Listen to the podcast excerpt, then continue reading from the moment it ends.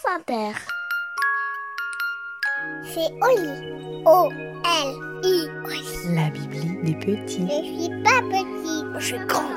Bonjour, je m'appelle Catherine Pancol et je vais vous raconter l'histoire du lion qui se lamentait.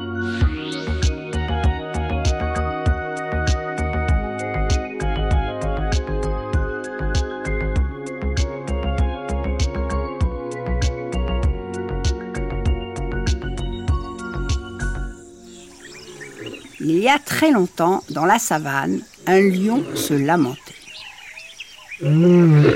Bouh On me regarde pas, on me craint pas, je n'existe pas.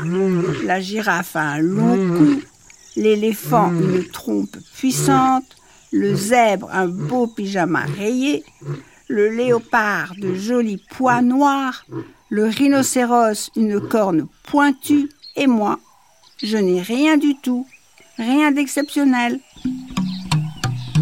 Il faut dire qu'en ce temps-là, le lion n'avait pas sa fourrure royale. Son cou était lisse, nu, et pour tout dire, maigrelet.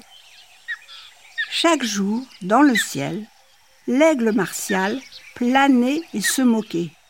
Tu es quoi, toi? Tu n'es rien du tout. Tu n'es qu'un gros chat. Tu n'impressionnes personne. Oh là là, même pas peur de toi. Le lion enrageait. Il se rongeait les griffes. Il s'arrachait les moustaches. Il passait ses journées à ruminer. Comment vais-je me faire remarquer? Qu'est-ce que je pourrais bien trouver? Il refusait de manger les zèbres et les antilopes que la lionne chassait et lui cuisinait. Il ignorait les lionceaux qui gambadaient autour de lui et criaient Viens, papa, viens, on va jouer, on va partir à la chasse et semer la terreur dans toute la savane. Non, il restait là, sur sa butte, à chercher une solution pour devenir le plus puissant le plus redouté de tous les animaux. Un matin, un lionceau qui dévorait un zèbre bien saignant s'écria Papa, papa, j'ai trouvé Ce que personne n'a encore dans toute la savane, c'est un cri, un cri qui sème la terreur à la ronde. Le lion haussa un sourcil. Hmm, bonne idée. Il allait apprendre à rugir a poussé un cri qui déracinerait les baobabs et ferait trembler les éléphants. Il s'entraîna jour et nuit. Ses rugissements devinrent de plus en plus puissants, de plus en plus terrifiants. Il déchirait le ciel noir et faisait craquer des éclairs.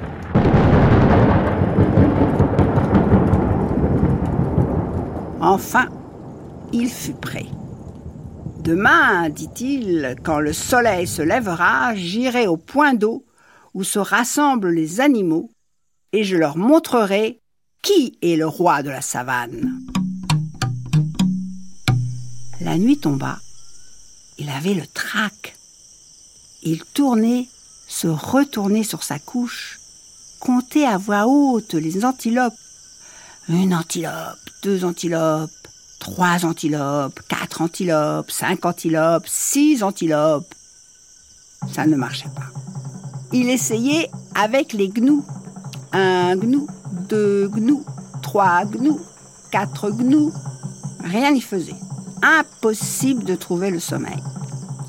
La lionne lui donnait des coups de museau dans les côtes et lui ordonnait de cesser ce boucan.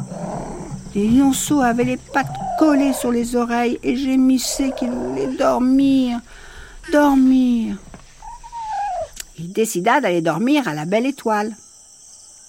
La nuit peut être fraîche dans la savane. Un rhume s'attrape facilement.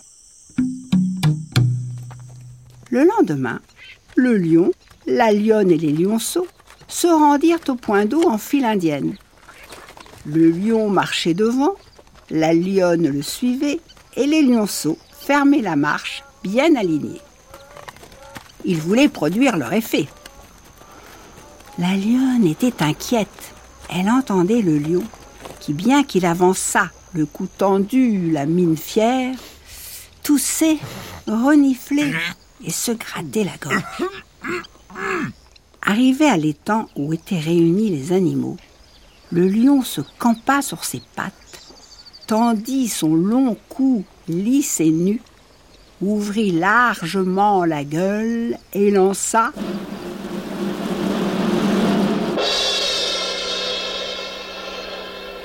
tout petit cri de trompette mal embouché, un petit son de n'importe quoi qui ne réveilla même pas la fourmi endormie sur son lit de mousse.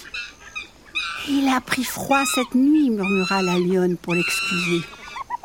L'assemblée des animaux montra le lion du doigt en le traitant de tout petit, de tout moche, de tout maigrelet, de gros chat sans poids, ni corde, ni ré, un gros chat de rien du tout. Retourne dans ta tanière et cesse de vouloir faire le malin. L'aigle martial s'envola avec mépris. Les singes se grattèrent les côtes. Le boa se plia de rire. La hyène ricana. La girafe et l'autruche lui tournèrent le dos. Le lion repartit, tête basse, suivi par la lionne et les lionceaux accablés. Leur champion avait été ridiculisé.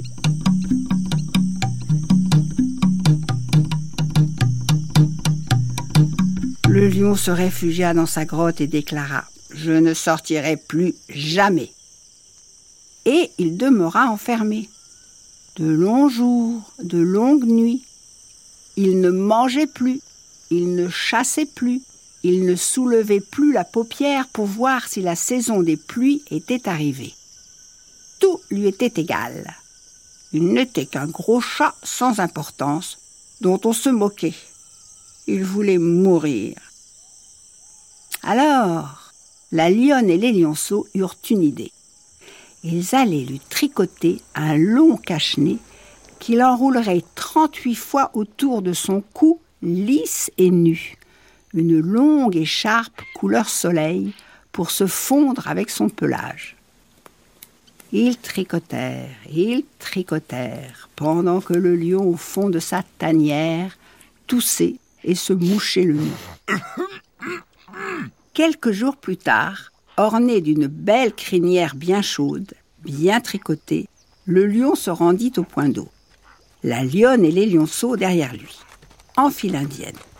Il avançait, grognant, montrant les le cou bien au chaud.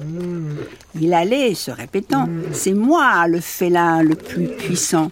Je mesure deux mètres de long et je pèse 250 kilos. Qui dit mieux?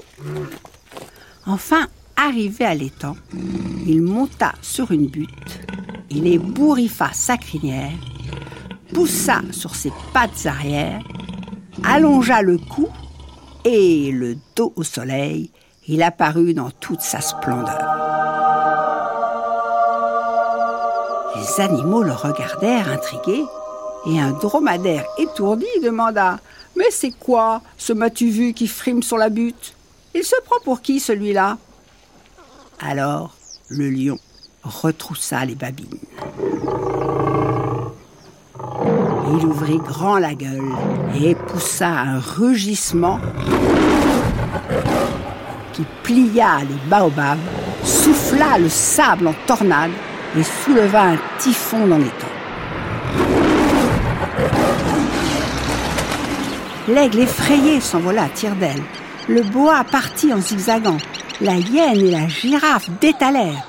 L'autruche enfouit sa tête dans le sable. Le rhinocéros roula dans la boue et les singes grimpèrent dans les arbres. Et le dromadaire étourdi conclut Ah, ce doit être quelqu'un de très important. Il fait beaucoup de bruit. Les lionceaux applaudirent à tout rompre. La lionne acquiesça sagement.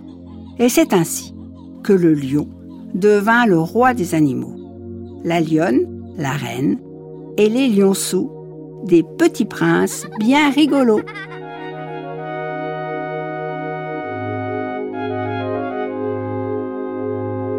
Et voilà, l'histoire est finie. Et maintenant, au lit.